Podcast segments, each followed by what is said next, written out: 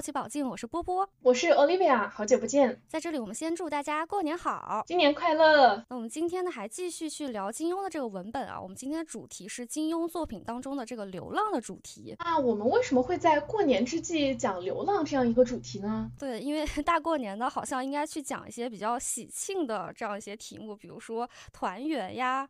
回家呀，包饺子这样的题目，但是其实我们俩在聊天以及和一些同辈的朋友的聊天的过程中，发现过年其实是大家思考流浪这个题目的一个大好时机，就是大家很自然的会去想，哎，我下一年要去哪里？就即使我一年都在外面漂泊，我可能会想，我我下一年是不是要回家？那么下一年我是不是要去另外一个城市？是不是要去做另外一个工作？是不是要换另外一种生活方式？那么这都是。我们会觉得大家在过年当中很容易想到一些问题。那么我们俩也在讨论的过程中会看到，金庸的作品中其实有很多对于流浪这个主题的展现。对的，金庸小说中的主人公呢，往往都是成长型的。我们注意到他们在成长历程中，往往会经历一段时期的流浪，这对他们来说是一段重要的成长经历。其实我们在看的过程中发现，就是流浪，它好像在金庸的作品中，它不仅仅是一个文学的这样一个展现的手法，对吧？它不是说，哎，我们随着就仅仅是我们随着主角的这个视角去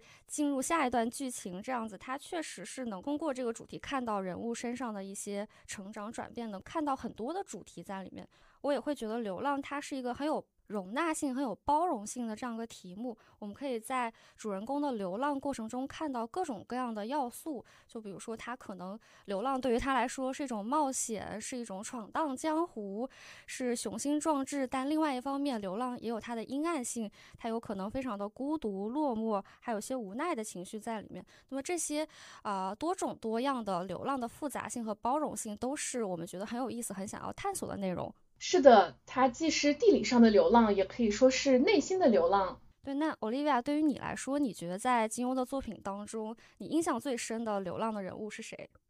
其实我第一下想到的就是令狐冲。正好呢，上次我们也谈到，今天我们就可以从呃另一些角度再来呃谈一谈令狐冲的成长。我发现 Olivia 是令狐冲的大粉丝，是的，被你发现了。我很喜欢冲哥的。为什么会想要讲一讲令狐冲的流浪呢？因为我觉得，首先他体现了一个典型的流浪过程，就是他原先是有一个非常安稳的家园和生活环境，当着他的华山派首徒，并且他有一个规划好的人生轨道，也就是一个看得见的未来的秩序，就是将来娶小师妹，继承师傅衣钵。但是突然有一天，因为一些因为一些巨变，然后他的这种家园一下子破碎了。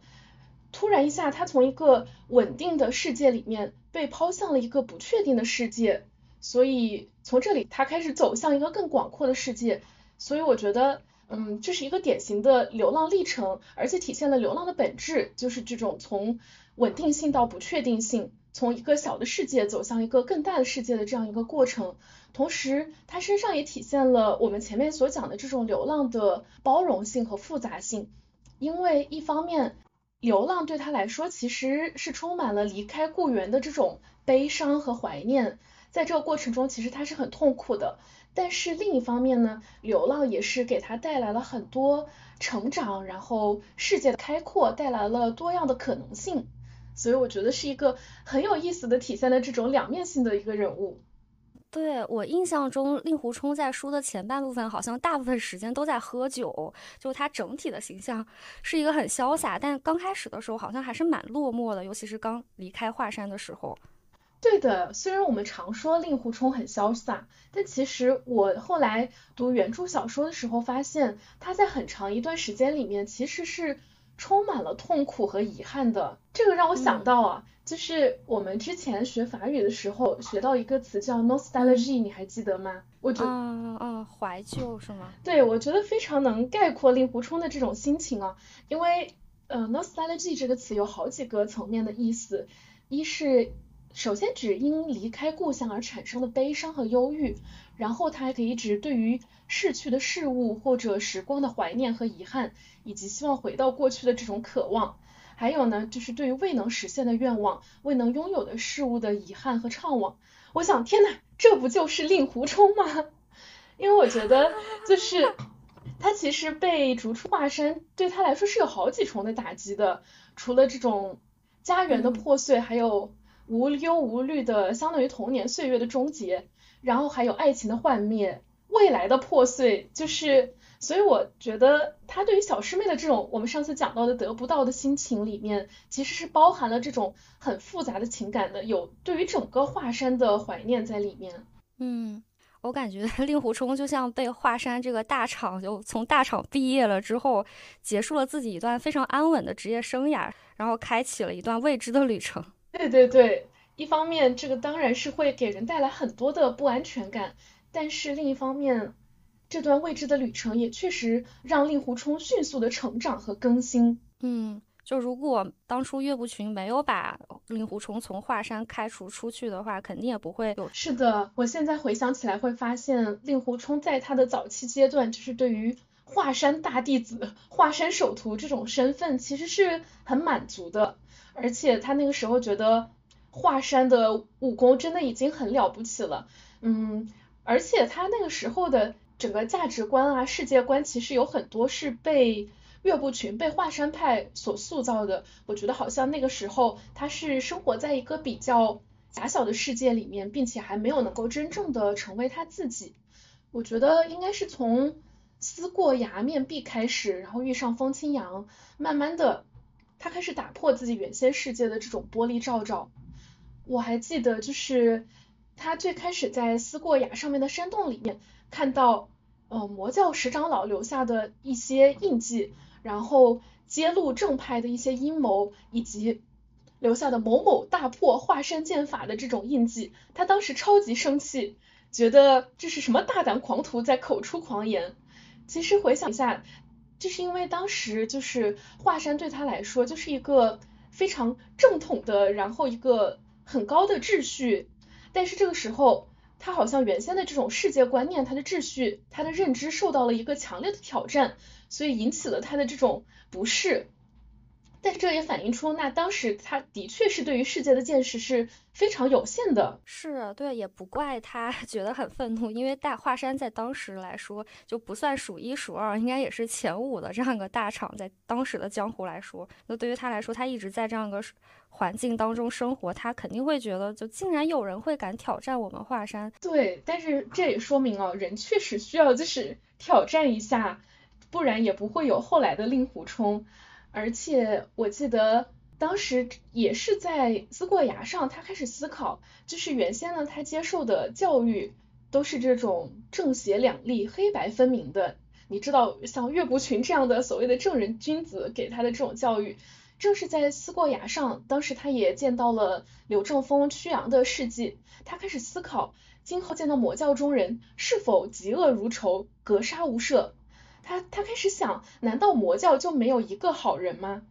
就是他开始重新审视这些别人所给定他的。价值观、世界观，对我还在想，刚才你说到的令狐冲，他从原来自己固有的这样一个世界走出去，他会经历的这样一些心态上的转变，让我想到，同样在《笑傲江湖》里面，林平之这个人物，我对他印象最深的一个桥段，就是他刚开始他家被青城派灭了之后，然后他整个人就被笼罩在这个对于青城派以及对于川人的巨大的 PTSD 当中。那么之后，他又看到了。又接触到了华山派的人，然后发现华山派竟然完全不把青城派放在眼里，不把就是灭了他家满门的这样一个青城派放在眼里，就反而很轻松的就化解掉了这个青城派，然后他就顿时就感到了，哦，原来就在我眼里这么天大的事情，在这个华山派华山这个大厂的这些大人物看来是这样的微不足道，就是原来他们的武功。比青城派这样把能把我们家灭门的这样一个门派还还要高出那么多，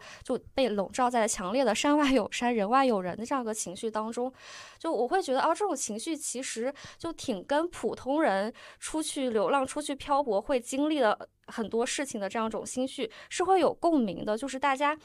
哎，你从一个呃原来的比可能比较小的这样一个地方走出来，然后经历了不一样的事情，你很很容易就会觉得，哦，原来这个世界上还有这样的人。哎，原来在我我之前看见很了不起的事情，在另外的一个世界里面就非常微不足道。就这种山外有山，人外有人的情绪，是我觉得其实哎很很微妙的一种情绪。是的，所以我觉得这也是流浪的一个重要意义所在吧，就是嗯，让你可以见到更多、更精彩、更广阔的人和事物，然后你的心胸也会自然而然的更加开阔，对于世界的认知可能也不是那么扁平化的。我也想起来，就是你说到这个，让我想到一个相似的事情，在令狐冲身上，就是他当时觉得岳不群的紫霞神功还有紫霞秘籍是非常厉害的武功。岳不群也老拿这个吊着他，然后后来他就是被误以为偷了紫霞秘籍，他自己以为是自己呃无意中弄丢了之后，他是很慌张的，然后觉得自己做了一件大错事。后来他告诉了任盈盈之后，然后任盈盈说紫霞秘籍这也不是什么了不得的东西。所以当时他们所处的这个世界是很不一样的，是就是这种哎这种心境，它一方面就可能刚开始的时候会会让你痛苦，对吧？因为它需要你去否认自己的过去，一定程度上去否认自己过去的经历，但是它可能结果是好的，就是哎你变成了一个眼界更开阔的人。是，我觉得不同的人可能面对这种挑战的时候也会有不同的选择。那有的人可能会选择去抵抗这种挑战，会选择维持自己原先这个世界的秩序。有的人呢，可能就是会，嗯，可能经过一段时间的否定挣扎之后，然后慢慢的一点点敞开，一点点走出去。可能就是一种痛苦的成长吧。我觉得相比较令狐冲这种明显的成长性的人物来看，可能林平之是更加接近于普通人，甚至是比较不幸的那一类普通人的这样一个样本。对，他在经历了啊灭门，然后被迫流浪之后，他可能并没有能够成长成像令狐冲这样一个啊人格上更加完满，然后能够更加接受这些啊原来不接受的这样一些事情的人。是他像是一个。没有奇遇、没有好运的普通人的流浪，或者我们可以说他他和令狐冲展现了流浪的不同侧面。令狐冲可能更多的展现了流浪对于世界的展开，那林平之可能更多的展现的就是流浪的风险性、危险的一面。是，我觉得对于很多人来说，可能啊生活的经历还不足以告诉我，哎，我的生命真的变得。更加的丰富，更加展开了。但是这种像林平之他所经历的这种啊有点失意的心情，以及这种对自己的过去怀疑否定的这种纠结的心情，可能是很多人更加普遍的这样一种心境吧。是，我觉得这种心境可能也是我们去选择流浪，或者主动或者被迫的去流浪所必须要。嗯，承受的一个东西。其实令狐冲在流浪的过程中，也会常常有这种很凄凉孤单的心境。我记得他在呃被囚禁在西湖底下的时候，里面有说到，他自觉一生武功从未如此刻之高，却从未如此刻般寂寞凄凉。对于普通人来说，就如果离家离开了自己之前熟悉的环境，啊，落寞呀、孤独呀，这样的心情应该还是挺正常、很平常的。是的，像我现在在这里过年就很 寂寞凄凉。呃，你要一个人包饺子吗？我可能会叫几个朋友一起来包饺子，但是最近太忙了，还没有能够真的商议起来。嗯，对，但是我觉得你对于自己的，比如说出国留学呀，在外面啊流浪也好，这样的整体的心态，我会觉得你是比较正面的。你会觉得自己是一直在展开自己，一直在体验世界，你是保持着这样一种心态的。哎，我理解的对吗？呃，对的，我是希望自己能够更多的去感受、体验这个世界，然后，嗯。让自己的心胸变得更开阔，也看一看自己能够成为什么样的人，然后思考对于自己来说真正的幸福是什么，就是究竟是选择一种比较安稳的生活，还是说去不断的挑战一些嗯舒适圈，然后去体验更多的事物呢？我目前的话可能会更倾向于后者，我想要就是更多的去看一看这个世界，然后更了解自己。其实这样想一想，冲哥可以当做我的一个指引，就是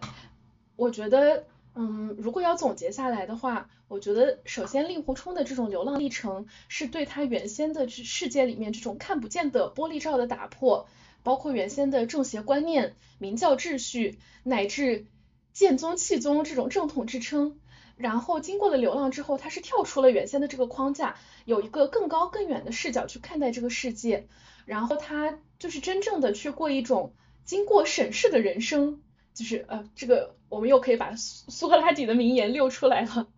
就是没有经过审视的人生是不值得一过的。所以他开始用自己真实的人生经验去感受和重建自己关于世界的认知，而不是直接接受别人所给定的价值观，并且他的确是展开了一个更为广阔的世界，比如说交往各路豪侠，然后还有和任盈盈这个《笑傲江湖》曲也是对于，呃，当然这是刘正风曲阳给他的，总之就是有一种精神世界的提升，给了他超越现实的一面，然后。还有在和小师妹，嗯，在他曾经在华山时期喜欢小师妹的过程中，我觉得其实他是在压抑自己的天性，扮演一个角色。当时的当时的自由是很有限度的，而后来他意识到小师妹其实喜欢的是像他爹爹那样端庄严肃的人，而小师妹从来不尊重自己，所以这个时候他开始意识到，爱不仅仅是爱本身，爱还需要尊重。他而尊重就意味着对于真实的自我的认可接纳，我觉得是走出了这一段华山历程，然后他才开始真正的去成为实现他自己，然后最后就好像风清扬的独孤九剑所教给他的，因为独孤九剑它是它的核心是破除万法，就像风清扬告诉他的行云流水任意所致，我觉得对他来说其实不仅仅是剑法对他。对他的人生而言也是如此。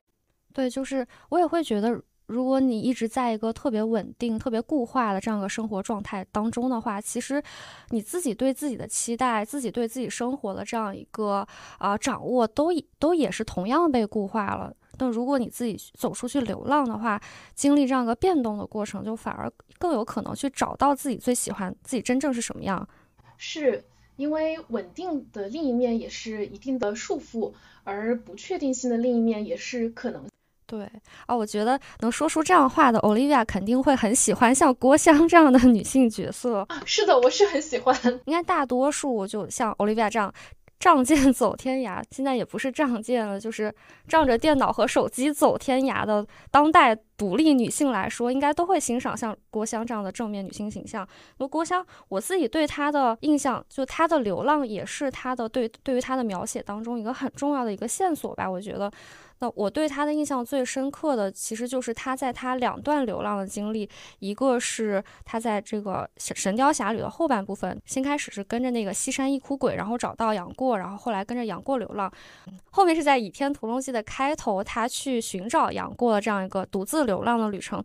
那么他的这样两段流浪，我自己 印象最深刻的是金庸在写他的时候最常出现的一个词就是郭襄好奇心起，就是这个好奇心，就会让我觉得，哎，虽然他尤其是他第二段旅程，他好像有着一个明确的主题，就是他要去寻找杨过，要去打听他和小龙女的下落，但是他其实完全是不按照他这个既定的旅行的主题来的，他。其实是看到了什么事情，他都想要去看一看，都想要去参观一下，都想要去见识一下。那么好奇心其实是在我看来驱动他这段旅程最核心的一个要素。对我来举几个例子，比如说在《倚天》的开头的时候，郭襄他出去要寻找杨过的这样一个下落，然后他在路途的过程中看到了他之前认识的这个觉远和尚，然后他感觉这个觉远和尚身上被缠绕了很多铁链。然后挑着很大的一个水桶，好像别人在欺负他。然后这个时候，他明明是要去找杨过，然后他就把这个事情抛到脑后，然后就开始要给人家打抱不平，还跟在少林寺跟人家打架。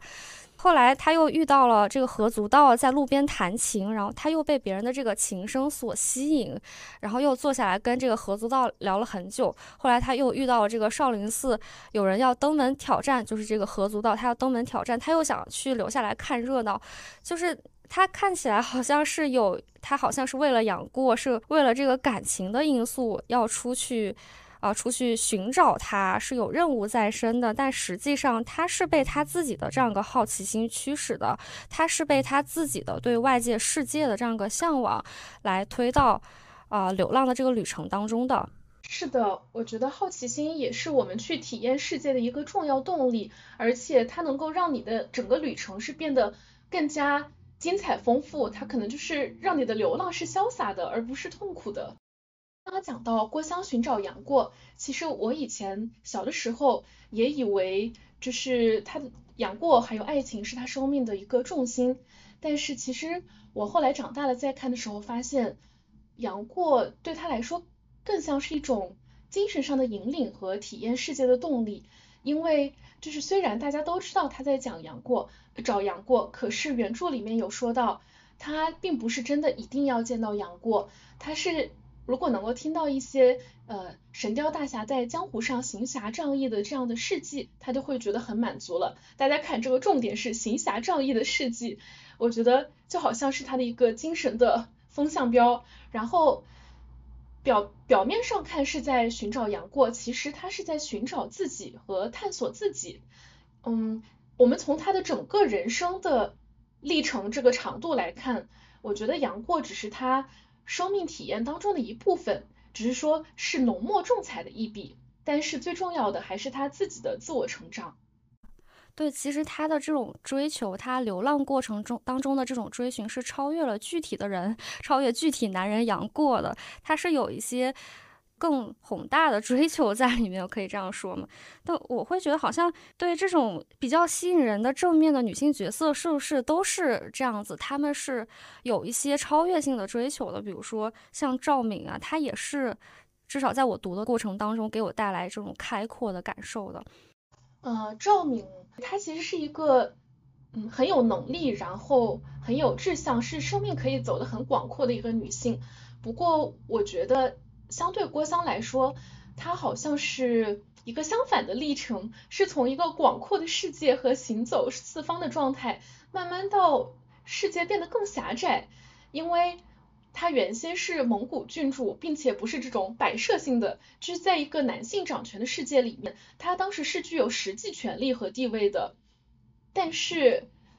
慢慢的就是他的世界好像变成了以张无忌为中心，然后。从广阔慢慢变得越来越狭窄，然后呢，他放弃了原先的家园，放弃了家人，然后自己原先的权力地位，放弃了整个广阔的世界，然后跟随张无忌。我觉得一方面就是这是更狭窄，另一方面也是给自己带来了更多的人生风险。嗯，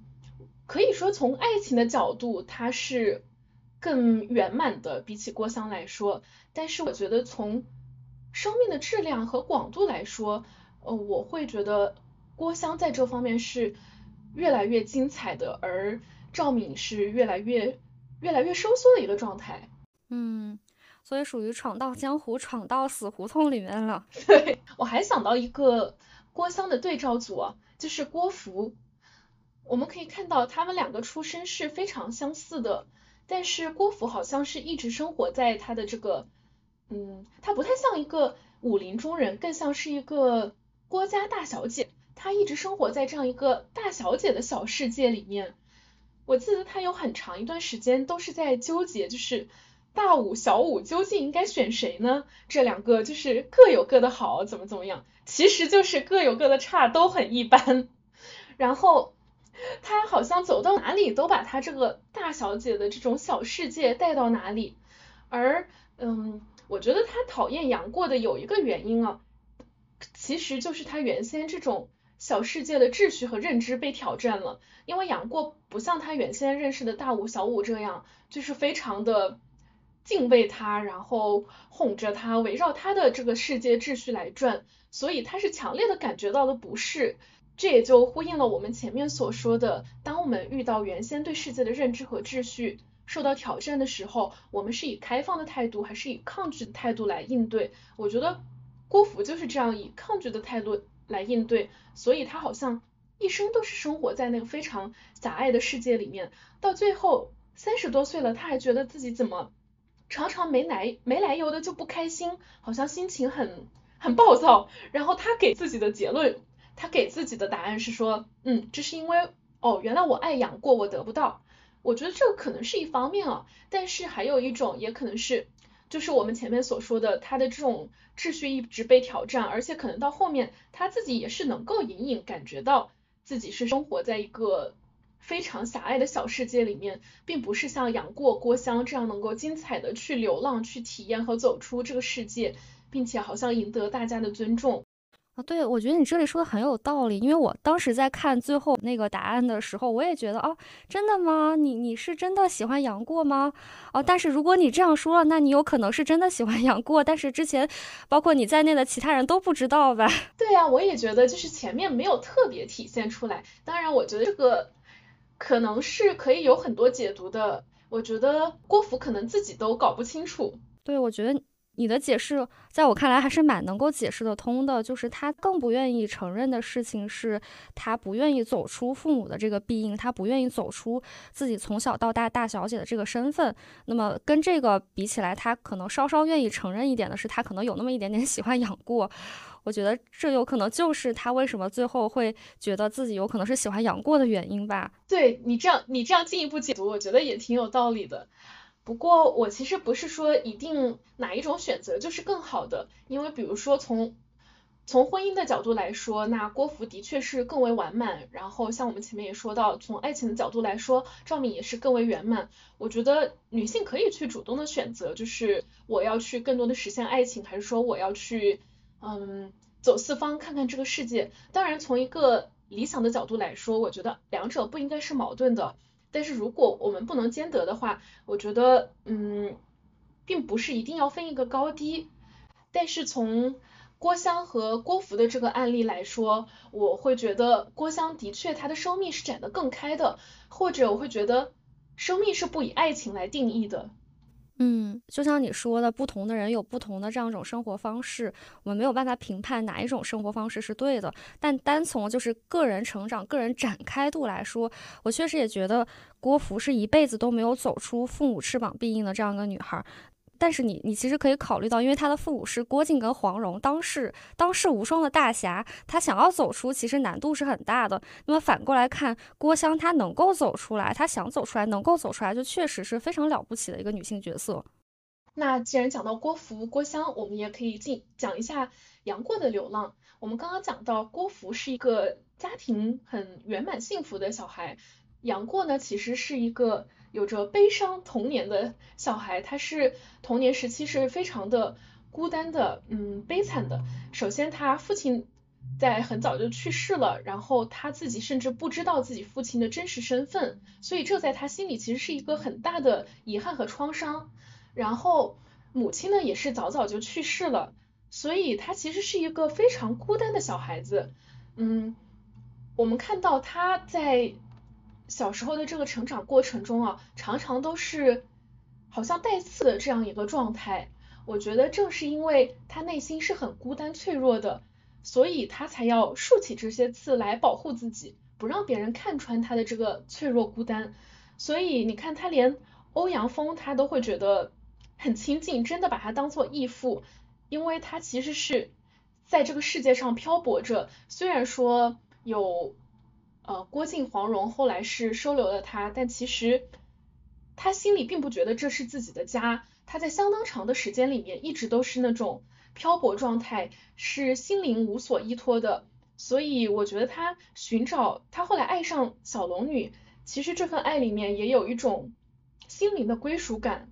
对，确实你会 觉得杨过前期的时候表现出来的状态就是这个放荡不羁、不好惹的一一种小孩的状态，好像流浪的这个过程，然后一直在一个不确定的生活当中讨生活的这样一个生活的状态，是不是就会让人变得不好惹？哦，那这个是必须的，就是你发现必须要树立起一些边界，然后别人才不会轻易的来就是试探你、欺负你、试图侵犯你的边界，这个还是真的很有必要。相反的，如果你看到一个人他特别的温和、特别的好，对所有人都特别的友善，你其实是可以猜想出他之前的经历，你可以大概可以确定他之前肯定是来自一个很很友善的家庭，他的经历当中一生当中遇到大部分人对他都是比较友善的，这个就是被爱的样子。哎，就是没有经过社会毒打的傻白甜呐，仿佛看到了曾经的自己，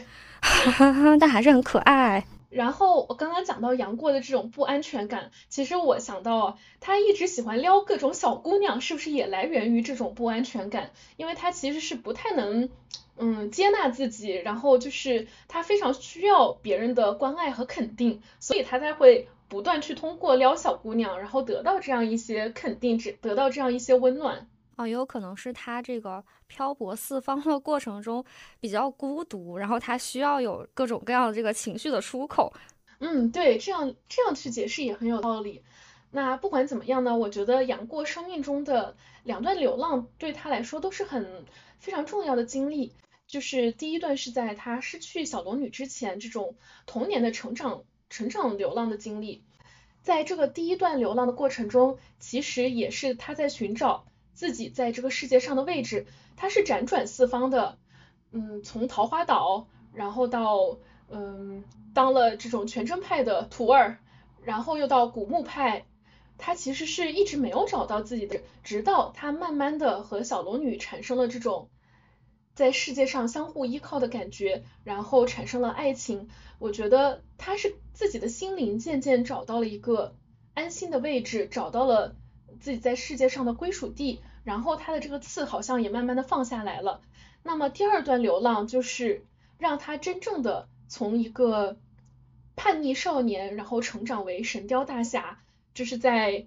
他失去小龙女的这个十六年的过程中，所以我觉得流浪对杨过来说也是非常重要的一段成长经历。对他就在流浪的过程当中，以及在最后，他是找到了自己真正可以栖息的、可以安稳的托付的人和地方的。同样是在身份的寻找跟冲突当中，我会觉得可能萧峰、乔峰这个人物，他的这种身份的冲突好像让人觉得会更加的剧烈，因为他放在当时的那样的背景下是民族身份的冲突，然后他对于自我认同的冲突，他的内心的纠结应该是更胜于杨过，在我看来，对乔峰可能就是更加。嗯，突出的体现了流浪过程中这种对于身份的寻找。我们可以看到，其实乔峰在小说出场不久后就一直处于一个流浪的状态，然后一直在寻找自己真正的身份，包括也消弭原先对于身份认知的一些界限，比如说这种呃国足带来的一些对于身份的固化的认知，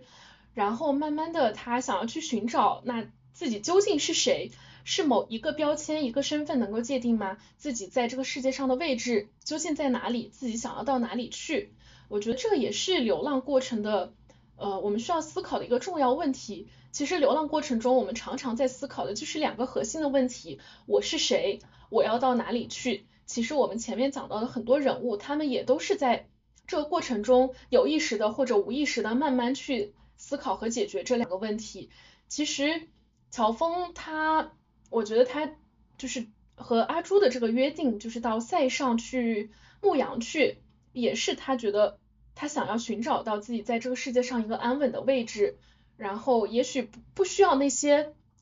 外在的标签，然后他想要去做一个真正的自己，一个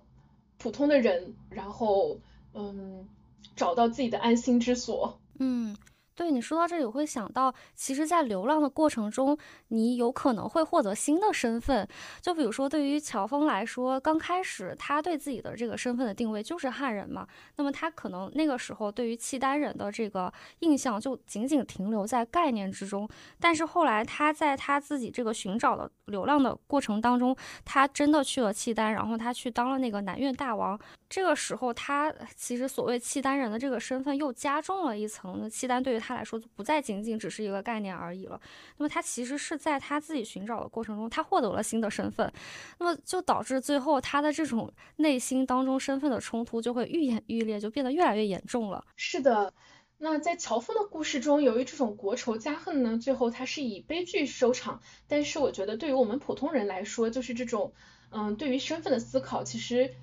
的确是一个非常重要的问题。我们可能经过一些冲突之后，然后慢慢能寻找到自己在这个世界上就是真正的那个自我。它可能不是与外在的一些标签来定义的。对，就比如说你也是在不同的文化当中穿梭，有这样的经历了，你会觉得你在你自己这个求学所谓的现代人的流浪的过程当中，你会获得新身份吗？或者你你觉得你自己在？嗯，心理上会有这种文化身份冲突的感受吗？嗯，这个是一定会有，但是我可能不会给自己的身份贴上某种标签。我觉得，嗯，更对于我来说，更多的是打破原先的一些界限。也许原先我会因为女性身份，可能就是不自觉的对自己有一些束缚。觉得可能有的事情我应该这样去做，比如我应该去选择一个嗯稳定的婚姻，然后这是我人生的一个必须项。可能当我想到幸福的时候，它是和爱情和婚姻连接起来的。但是我现在的话，可能就不太会与这些以这些去束缚自己。我会觉得，嗯，我想要去寻找我自己真正想做的事情，然后我想要去定义我自己所感受到的幸福。因为幸福说到底，它其实是一种主观感受。那既然是主观的，那就不不应该是嗯你原先的这种社会认知所带来的，而应该是你自己去发掘的。就比如像郭襄一样，那你去体验世界，去像杨像令狐冲一样去交不同的朋友，然后去看看这个世界的广阔，去看看自己能够成为什么样的人，然后自己能够把自我的这个自我的界限再拓宽到一个什么地方，我觉得这同样也是一种幸福。嗯，那你觉得？就你自己的这个流浪，我我这里对流浪的定义其实就是，就比较介于这个冒险的旅行和无家可归讨生活两者之间的一种状态，类似于我们大多数现代人所经历的这样一种生活状态。那你自己的经历来说，你对流浪印象最深，就对你来说最有感触的是什么样的面相呢？哇，我觉得我跟令狐冲应该会有点可以聊。太太狂妄了，我收回这句话。我觉得就是我我能够体会到令狐冲流浪的这种两面性，一方面是这种呃流浪的漂泊和孤独感，以及对于故乡的怀念。因为我们在异国他乡，难免的会常常感觉到孤单。首先，这种过年过节的时候，比如现在，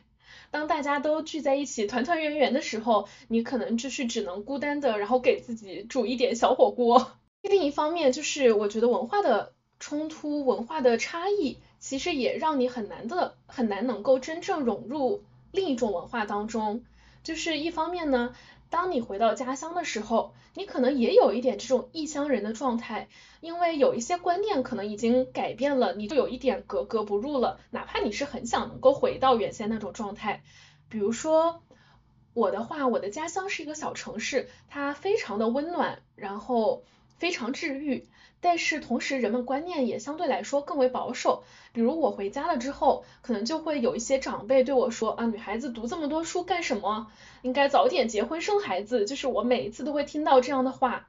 那我会觉得可能他跟我现在对于自我的认知、对于世界的探索是非常相悖的。嗯，我就会跟其他的人会有一点点不那么能融入的感觉。但是我在法国这边。即便我现在语言比之前更好，也能够交到一些朋友，但是你要真的能够完全弥合这些文化的差异，完全融入当地的生活，当地的人其实是很难很难的。所以你就好像一直是两个国家、两种文化之间的一种漂泊者。啊，确实是，就像你刚开始的时候说的，就不仅仅是物理意义上的流浪，就是你去不同的地方，在空间上流动。那么更让人有这种流浪漂泊的感受的是这种 心理意义上的流浪，就在内心当中，好像是个内心的，嗯，不能说无家可归者，我觉得是内心的混血人。你说无家可归的时候，我眼泪要掉下来了。哦，对不起，没事没事没事，对不起，像没有开玩笑，像像所有没有在自己家里过年的人说声对不起，这这这个是漂泊。对我对于流浪的印象就是啊，如果一个人跟你说，哎，我要出去闯荡江湖，或者说我我一定要出去干一番大事业之后再回来，那这种他不是流浪，他是一种类似于冒险的这种状态。那如果有一个人跟你说啊，我现在就一生漂泊。无家可归，你就觉得他应该是叼着一根烟，一个中年大叔在跟你说这句话。但是流浪是，我觉得是介于两者当中的一种比较复杂的一种状态，就他既没有那么热血中二，但又没有那么的，啊，没有那么的让人悲伤，就它其实是五味杂陈的，比较微妙的一个状态。对，我也同意。我觉得它是一种介于漂泊和冒险之间的状态。那么，为了我们能够在冒险中所达到的这种嗯精彩的体验，我们可能必须要承受这种漂泊的孤单。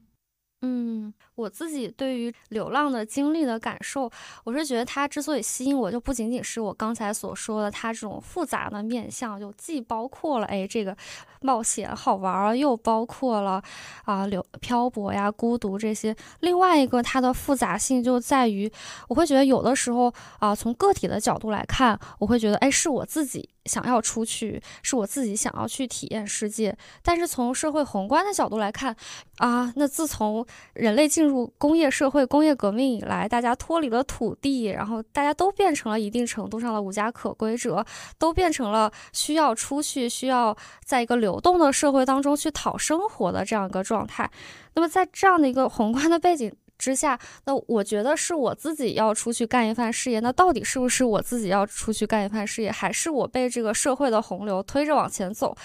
啊，对于我来说，我就想想，觉得它是一个很很有意思的一个状态。是，我觉得如果从整个社会的这种宏观角度来讲，的确在现代社会，可能很多人的这种流动，它并不一定是出于主观意愿上的一种选择。可能是为生活所所迫，不得不离开家乡去寻找更多的生存机会。对，而且我会觉得，有的时候这种你到底是不是主动还是被动的这个状态，你很难分辨，是一种主被难辨的一种状态。就有可能你觉得你自己是主动的，但是。啊，从宏观的角度来说，你不见得是主动的，或者你觉得你是被动的，但是，哎，你是不是比如说像郭襄那样，其实你心里是向往着一些别处的东西、别处的风景的呢？它是一个包裹着主观、客观各种因素，包裹着五味杂陈的人生的人生百味的一种非常混沌、非常复杂的一个东西呈现在你的面前。这个是我觉得流浪的旅程对于我来说很有意思的地方。的确，我们有时候很难分辨流浪究竟是一种主动还是一种被动的选择。其实我觉得人的自由度和选择度本来就是很有限的，就好像令狐冲最后在整个《笑傲江湖》的圆满结局中呢，然后在新修版的时候，那金庸也让他去进行了一番对于自由的思考，他最后得出的结论是，人的确在这个世界上是很难获得绝对的自由的。如果我们能够获得一种相对的自由其实也已经是一件嗯很难得的事情，所以我觉得呃不管流浪我们是出于一种主动或者被动或者两者两者掺杂的这样一种选择，那我们能做的可能就是在这个有限的自由度里面，让自己能够吸收更多对于这个世界的丰富体验，让自己对这个世界的认知可以再拓展一点点，然后对自我的展开和更新。可以再多一点点，这样可能就是，嗯，我们不仅仅只有漂泊的那一面，然后也能够给自己的流浪带来一些意义。嗯，我觉得你应该对于赋予自己的流浪意义这一点很有心得，你有没有什么哎小技巧可以分享给大家？嗯，我想一方面的话是我们可以去不断去寻找和挑战一些新的活动，比如说我是一个很 I 很 I 的人，其实，但是。在这边，一方面是由于我我的确我有这种需要交朋友的需要，我所以我会尝试去做一些新的活动。另一方面也是觉得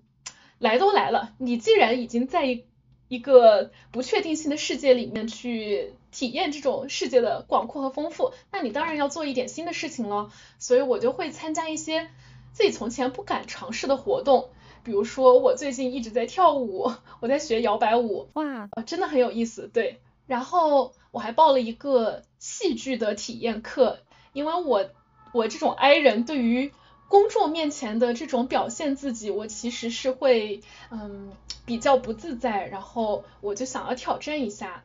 嗯，就是会参加这样一些活动。那么除了参加这样一些新的活动呢，我觉得其实流浪。在这种流浪的状态里面，很重要的一点就是你不能只有新的那些东西，不确定的东西，还需要一些稳定的支点，一些生活中，嗯，生活中的一些宝点和仪式感。比如说，呃，在一些固定的时间给自己做饭，给自己的生活带来一种温馨和好好照顾自己的感觉。再比如说，像我们的宠物，也是像陪伴我们的家人一样，比如说每天。下班回来，然后知道有一个宠物在等着自己，那种感觉可能就是给我们的流浪带来一个非常一种，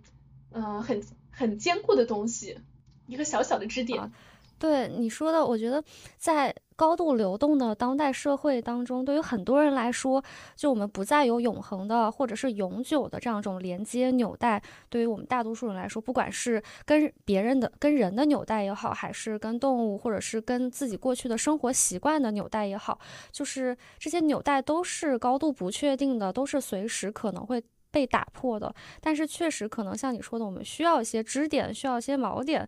让我们这个不断流动的生活好像有个地方可以固定下来，让自己的这个变动不居的生活还是有一些可预测的、可确定性的东西在里面。那我们今天对于金庸作品当中流浪的讨论，其实还是展开了很多的主题的，比如说刚开始我们说到了令狐冲他的怀旧以及他的成长。郭襄的这种啊，打开自己人生境界的流浪，包括还有你刚才提到的，像杨过、萧峰他们去寻找自身的身份，以及在这个过程中可能会得到身份冲突的这样一个过程，我觉得确实啊，一定程度上能够反映出流浪我们在流浪过程中会体会到的这种五味杂陈。那么，Olivia 有没有一些具体的片段可以分享给我们？那我来和大家分享一句风清扬老先生的话吧。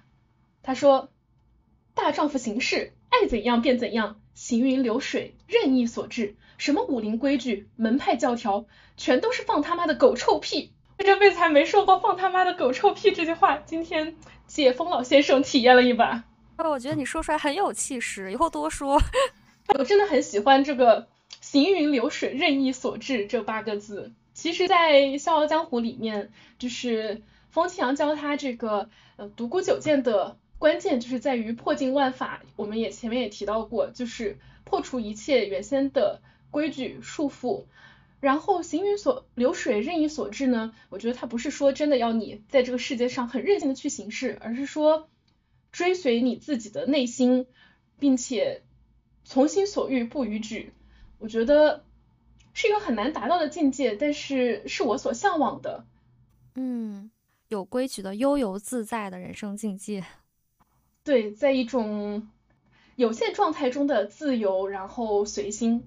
那波波有没有什么原文可以分享给我们呢？好，我想分享的还是一个郭襄的片段。这个片段它的背景就是在倚天的开头，郭襄他自己需要寻找杨过，然后在路程在这个路程当中呢，他遇到了何足道，他在弹琴，这个琴声吸引了郭襄。那么郭襄作为这个回礼，他也弹了一首琴曲送给这个何足道。那么这个琴曲呢，它是出自《诗经》，原文当中是这样写的。嗯，郭襄他的手法自没什么出奇，但那人却颇有惊喜之色。顺着琴音，默想词句。这个词句是一段《诗经》的原文啊。烤盘在见，硕人之宽；独寐勿言，咏诗勿宣。这这词出自《诗经》，是一首隐士之歌，说大丈夫在山涧之间游荡，独来独往，虽寂寞无侣，容色憔悴，但志向高洁，永不改变。那人听这琴音，说中自己心事，不禁大是感激。琴曲已终，他还是痴痴的站着。